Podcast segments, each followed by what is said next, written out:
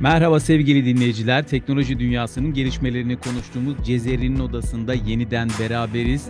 Tabii bugün farklı bir konu konuşacağız. Biraz da bilime gireceğiz, fiziğe gireceğiz. Çünkü biliyorsunuz ki son günlerde çıkan bir haber vardı. Bu haberde oda sıcaklığında süper iletken özelliği gösterdiği ve enerji kaybını sıfıra indirdiği iddia edilen L K doksan dokuz maddesi bilim dünyasını heyecanlandırmıştı. Söz konusu maddenin süper iletken özelliği göstermediğine yönelik açıklamalar da yapıldı tabii bir taraftan. Bu konuyu tabii ki konunun uzmanlarından birisi Gazi Üniversitesi öğretim üyesi Profesör Doktor Haluk Koralay'la konuşacağız. Hocam hoş geldiniz yayınımıza. Merhabalar, hoş bulduk. Hocam şimdi bu konuya geçmeden önce aslında siz bu işin teknolojisi nedir? Ee, şöyle bir başlangıç yaparsanız, bize basitçe anlatabilirseniz, tabii ki siz e, bu konuyla alakalı bildiğim kadarıyla hani konferanslar da veriyorsunuz. Onlara da değineceğiz tabii ki, süper iletken konferanslarını da ben size soracağım ama şimdi şöyle e, gelin şu işin bir en başına gidelim. E, bu işin teknolojisi nedir? Basitçe bize anlatabilir misiniz? Tabii. Ee, şimdi e, e, tabii ki böyle bir etkinlik düzenlediğiniz için, bilgilendirme yaptığımız için de teşekkür ederiz. Şimdi e, günlük hayatımıza giren yeni teknolojiler hayatımızı sürekli kolaylaştırıyor ve işlerimizi yeni bir boyuta taşıyor. İşte çok eskiden teknolojinin bu boyutlara geleceğini öngörmek çok zor, hatta imkansızdı diyebilirim açıkçası. Ancak günümüzde imkansız olan her şey birer birer hayatımıza girmeye başlıyor doğal olarak. İşte teknolojinin faydalarını sadece iş sektöründe değil, evlerimizde de doğal olarak görür hale gelmeye başladık. Teknolojik gelişimin her geçen gün kabuk değiştirerek yenilenmesi bizleri e, şaşırtmaya devam etmekte. Yakın zamanda işte Endüstri dört nokta sıfır hayatımızdayken bizler şu anda beş nokta sıfırı, Endüstri beş nokta sıfırı konuşur hale gelmeye başladık. İşte ilk olarak e, Endüstri bir nokta sıfırla tanıştık. Bu su ve buhar gücüyle keşfedildi ve e, keşfedildi ve ilk makinelerin e, bununla birlikte fişleri takıldı. Bu yaklaşık olarak bin yedi yüzlü yılların sonuydu hatta. Daha sonra Endüstri iki nokta sıfır e, elektrikle tanışıldı. Bu da bin sekiz yüz, yani aralarında yaklaşık bir yüz yıllık bir farklı, bin sekiz yüz seksenli yıllar. Ondan sonra Endüstri iki nokta sıfır, Endüstri üç nokta sıfır takip etmeye başladı. Artık yavaş yavaş dijital dünyaya göz kırpmaya başladık ve elektronik cihazlar e, günlük hayatımıza girmeye başladı. İşte bu da bin dokuz yüz seksenli yıllara tekabül ediyor. Ardından Endüstri dört nokta sıfır yakın e, zamanda hayatımıza girmeye başladı. iki bin onlu yıllarda fırtına gibi esen Endüstri dört nokta sıfır siber ve e, fiziksel sistemler konuşulur oldu. Endüstri dört nokta sıfırın ardından artık dünya çağı atladı demek mümkün oldu. Son olarak Endüstri beş nokta sıfırla karşı karşıyayız. Ee, ve iki bin on yedi yılından itibaren neredeyse Endüstri beş nokta sıfırı artık konuşur hale geldik. Artık insansız teknoloji dünyası demek e, mümkün olmaya başladı. Farkındaysak, biraz önce yılları söyledim ben. Bu Endüstri bir nokta sıfır, iki nokta sıfır aralarında neredeyse birer asır bir zaman dilimi varken, şu anda Endüstri dört nokta sıfır ile beş nokta sıfır arasında artık on yıllar, yani on yıl, yirmi yıl.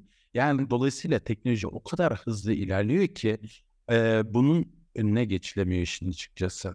Özellikle şu yüzyılda bilim, e, bilime ve teknolojiye en çok önem verilen ve teknolojik gelişmelerin hayatımıza en hızlı entegre olduğu dönemlerde e, birisini yaşıyoruz. İşte hepimiz medyadan, şuradan buradan görüyoruz zaten.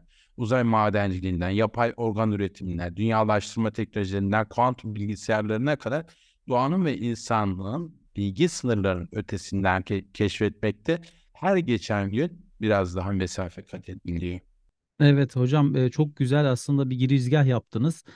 Şimdi ben biraz hani konumuzun ana esas maddesi olan bu süper iletkenlere geçmek istiyorum. Siz bu konuda evet. çalışmalar yürütüyorsunuz.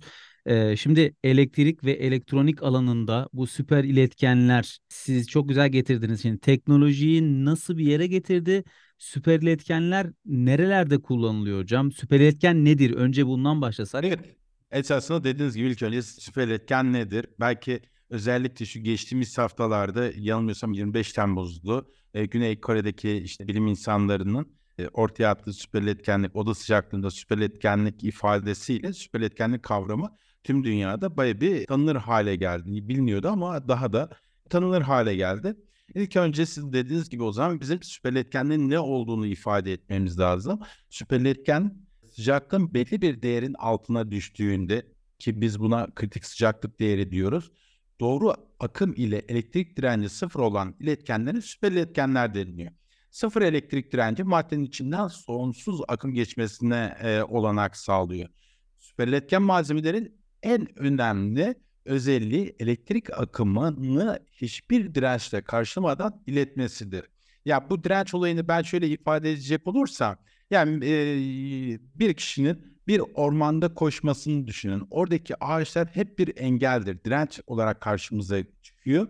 Bir de başka bir vatandaşın veya aynı kişinin düz bir alanda, futbol sahasında koşmasını e, göz önüne alın.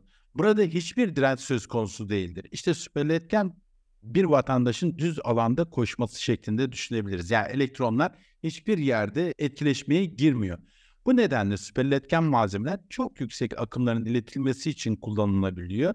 Süperletkenlerin e, birinci özelliği mükemmel bir e, yani sonsuz bir akım iletmesinden ziyade diğer bir önemli özelliği ise süperletkenlerin tamamının Meissner etkisi olarak adlandırılan bir özellik göstermesi. Yani Meissner etkisi süperletken malzemenin e, süperletken durumdayken, yani kritik sıcaklığın altındayken manyetik alanı dışarılaması, ötelemesi şeklinde ifade ediyoruz. Tabii işte süperletkenlerin bu o, özelliklerinden faydalanılarak teknolojide farklı amaçlar için süperletkenler kullanılabiliyor. Mesela e, günümüzde sağlık, elektrik, elektronik ulaşım gibi alanlarda kullanılabilmekte. İnsan vücudundaki doku ve organ, organları görüntüleyecek, işte hastalıkların tespit edilmesine yardımcı olan yüksek manyetik alana sahip, e, işte hepimizin e, rahatsız olduğunda yumuşak dokuları e, görebilme, gö- gözükebilmesi için M R cihazlarına giriyoruz.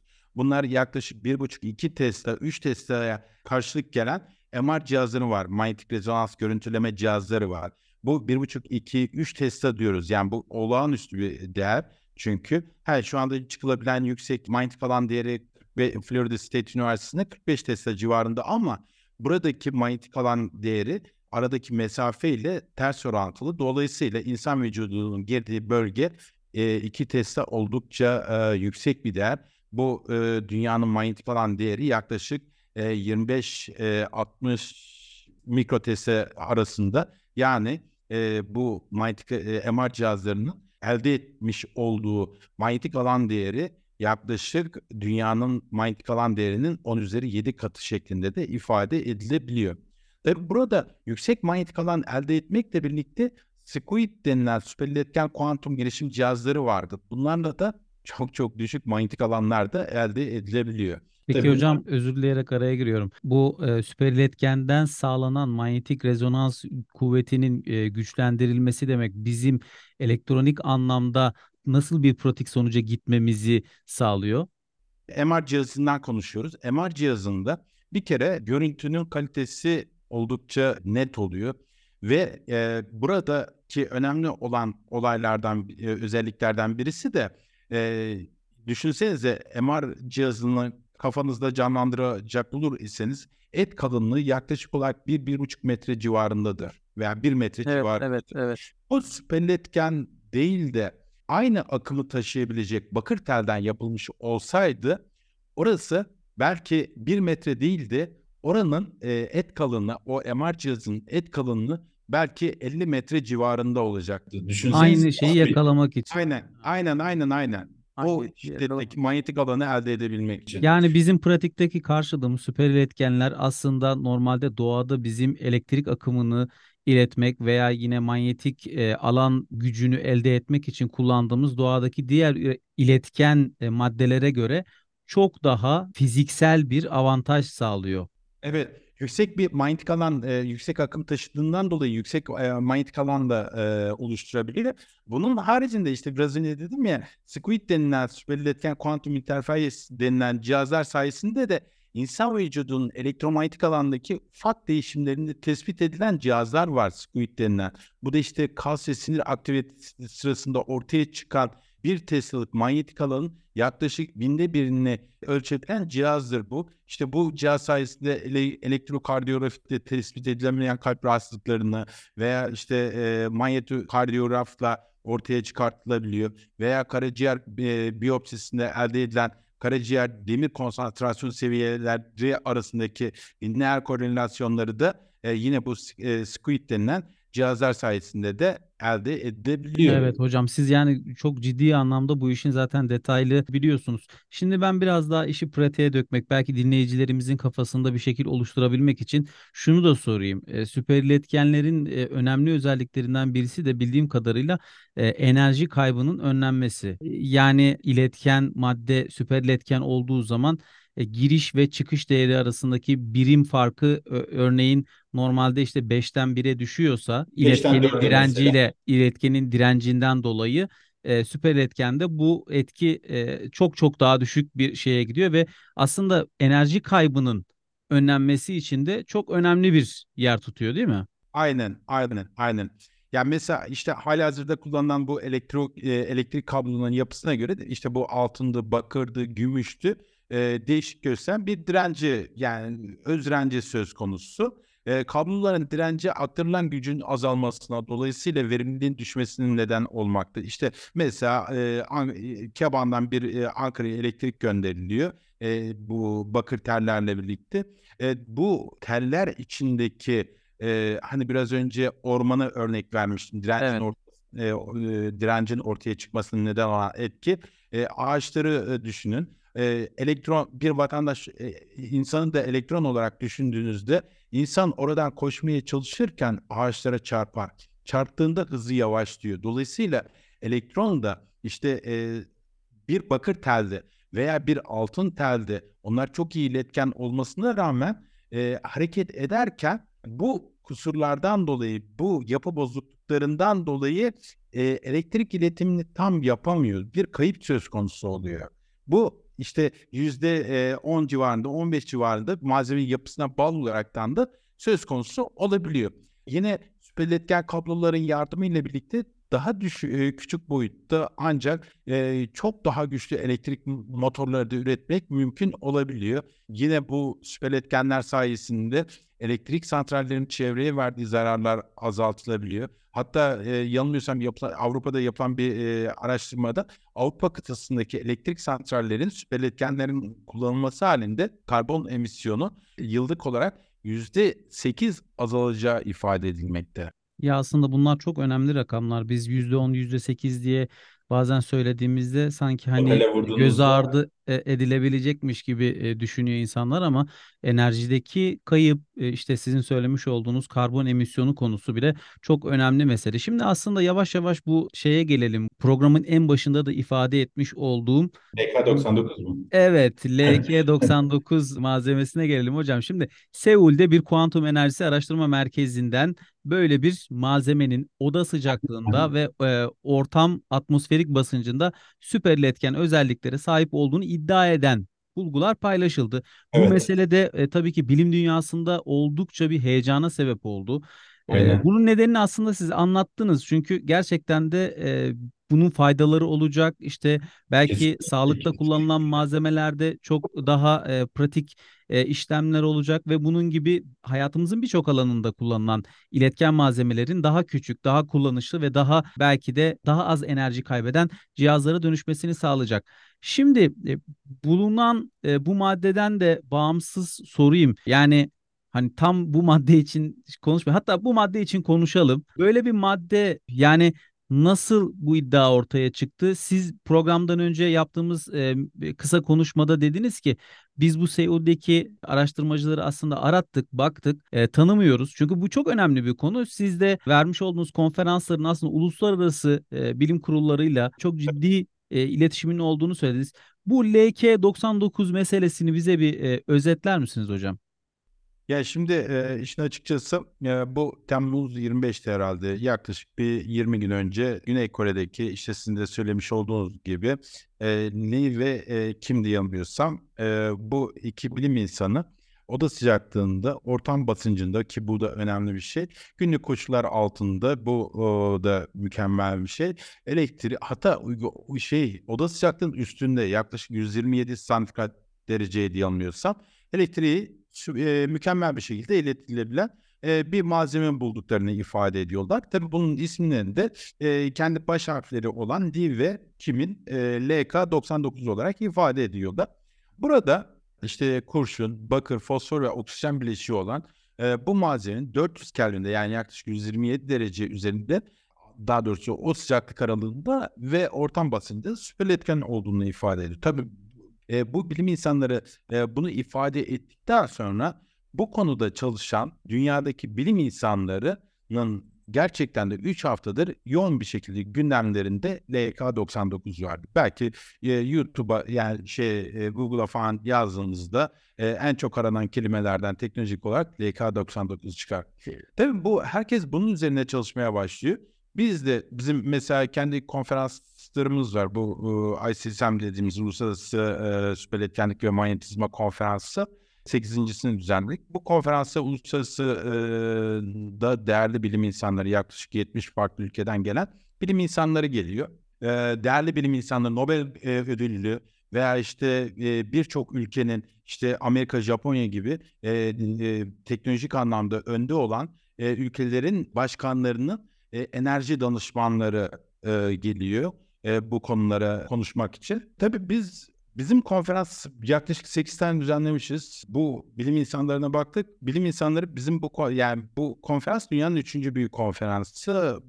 Bizim konferanslara maalesef katılmamış da olabilir dedik. Daha sonra e, tabii biz bu e, L K doksan dokuzu birazcık daha tedbirli olarak e, in, şey, incelemeye başladık işin açıkçası. Çünkü makaleyi ben de okudum. Tabii ki e, kafada soru işaretleri vardı. Ki işte e, yanılmıyorsam bundan yaklaşık bir hafta on gün önce işte Amerika merkezli bir araştırma merkezi bu iddiayı çürütmek için Çin, Hindistan ve Tayvan'da yapılan çalışmalara atıfta bulunarak, hatta Hindistan'daki Ulusal Fizik Laboratuvarı'nda çalışan bir grup tarafından L K doksan dokuzun benzerini yapmışlar ve süperletkenlik göstermediği, sadece diamantik olduğunu ifade etmişler. Daha sonra işte Amerikan merkezli yoğun madde teori merkezi diye bir grup var. Hatta Twitter'da da Twitter'da da tweet atmışlardı. sekiz Ağustos'ta yaptığı bir açıklamada e, demişlerdi ki büyük bir üzüntüyle artık oyun bittiğine inanıyoruz. L K doksan dokuz oda sıcaklığında yani düşük sıcaklıklarda bile e, süperletkenliğin olmadığını, çok yüksek dirençli, düşük kaliteli bir malzeme olduğunu da ifade ettiler. E, tabii ki burada düşünen e, en büyük yanılgı ise şuydu. L K doksan dokuzun bileşenlerine oluşan kurşun ve bakır da dahil olmak üzere birçok malzemenin diamanyetik özellik sergilemesidir. Yani manyetik alanı itmesidir. Peki bu manyetik alanı itmesi e, ne anlama ifade ediyor? Ee, esasında ben bunu şöyle ifade edebilirim. Diamanyetik olması ile birlikte yüksek akım taşıma kabiliyetinin de olması gerekiyor bir malzemenin. Hani biraz önce bu e, M R cihazlarında şeyi ifade etmiştim. Evet hocam. Örnek verin. E, mesela iki bin bir yılında keşfedilen M g B iki süperletken e, otuz dokuz Kelvin'de süperletkenlik özelliği gösterdi. Bakın bu iki bin birde otuz dokuz Kelvin. Fakat bin dokuz yüz doksan beş yılında civa tabanlı süperletkende yüz altmış beş Kelvin, ne bileyim e, bin dokuz yüz seksen sekiz yılında e, bismut tabanlı süperletken yüz on Kelvin'de, bin dokuz yüz seksen yedi yılında yine e, lityum tabanlı e, süperletken doksan beş Kelvin'de Alex e, Carl Alex. Yani hocam bu söylemiş olduğunuz rakamlar, özür dileyerek araya giriyorum da, yani şunu anlatmaya çalışıyorsunuz anladığım kadarıyla, dinleyicilerimiz için biraz sadeleştirmeye çalışıyorum aslında da, yani normal şartlarda kullanımı, günlük hayatta, günlük şartlarda kullanımı daha kolay, daha uygun malzemeye erişmek için herhalde bu çalışmalar yapıyor. Şimdi her lafı şuraya getireceğim esasında. bin dokuz yüz seksen yedi Alex Miller buldu dedim ya, lityum tabanlı süperletkeni doksan beş Kelvin. Bakın daha öncelerden işte en son bin dokuz yüz doksan beşte yüz altmış beş Kelvin'de civa tabanlı süperletken bulunuyor. Fakat iki bin bir yılında magnezyum tabanlı bir süperletken otuz dokuz Kelvin'de, çok daha düşük, e, işimize yaramaz denilecek bir de- değerde. Fakat Fakat bu yüksek kritik akım yoğunluğuna sahip. Yüksek akım yoğunluğuna sahip. Yani altı Tesla'da on bin amper bölü santimetre karelik e, bir e, ak- akım yoğunluğuna sahip. Dolayısıyla hani e, L K doksan dokuzda düşülen bir hata ise şuydu. E, tamam e, levitasyon yani havada kaldırma veya diyamantik özelliği var diyoruz ama maalesef yüksek akım taşıma kabiliyeti yok bu malzemenin. O zaman süper etken olamıyor zaten. Yani e, ta, evet olamıyor.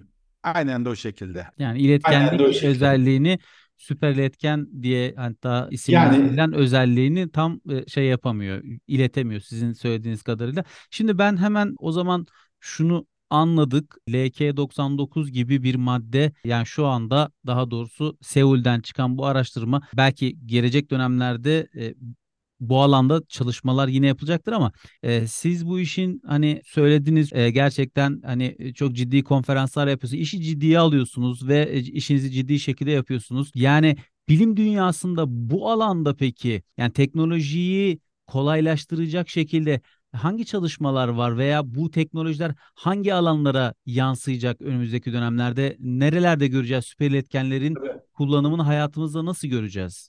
Tabii şimdi e, ben ilk önce şunu söyleyeyim. Yani bu bu tür haberler sadece bununla kalmıyor esasında. Sürekli oda sıcaklığında süper iletken çıktı, bulundu e, diye sürekli haberler geliyor. Hatta bundan iki üç yıl e, öncesinde Amerika'da, hatta e, altı yedi yıl önce yine Çin'de bilim insanları tarafından işte oda sıcaklığında on beş santigrat derece sıcaklıkta süper iletken bulduk diye şeyler, bilgiler ortaya atılıyor. Tabii bunlar ilk etapta atılıyor ama herkes temkinli yaklaşıyor işine açıkçası. Aa tamam malzeme bulundu şeklinde değil. Doğrusunu söylemek gerekirse herkes muhakkak yani bu konuda çalışan e, binlerce, on binlerce bilim insanı var. Hemen yani hatta şu şu anda L K doksan dokuz üzerine de tabii ki çalışmalar var. Çalışılıyor da e, tüm dünyada herkes dikkatini çekti ama belki bu bir şeyin de başlangıcı olabilir. Yani bilmiyorum. Belki bir e, öncü olabilir ama şu anda bu L K doksan dokuz e, kesinlikle süper iletken bir malzeme şu an için değil. Ha, belki bunlar hani dediniz ya ne tür çalışmalar oluyor? Yapılan süper iletken malzemeye farklı malzemeler katkılandırılarak bu malzemelerin süper iletkenliği arttırılabiliyor. Yani özellikle e, bu hani akım taşıma olayı dedik ya yüksek akım e, taşıma olayı. Dolayısıyla peki hocam bunu L K doksan dokuzda hani dedik ya işte manyetik şeyi itişi var, gücü var ama süper iletken özelliğini taşıyan aynen. ana mesele yok. O zaman demek ki belki bu geliştirilip yani olabilir ya bilmiyorum. Evet evet. Evet yani tabii deneyle. Tabii tabii yani bunu bununla ilgili çalışmalar da devam edecek. Ya ben size garip bir şey söyleyeyim. Ee, şeyde bile kurbağada bile süper iletkenlik özelliği gözlemlenmiştir onu da söyleyeyim.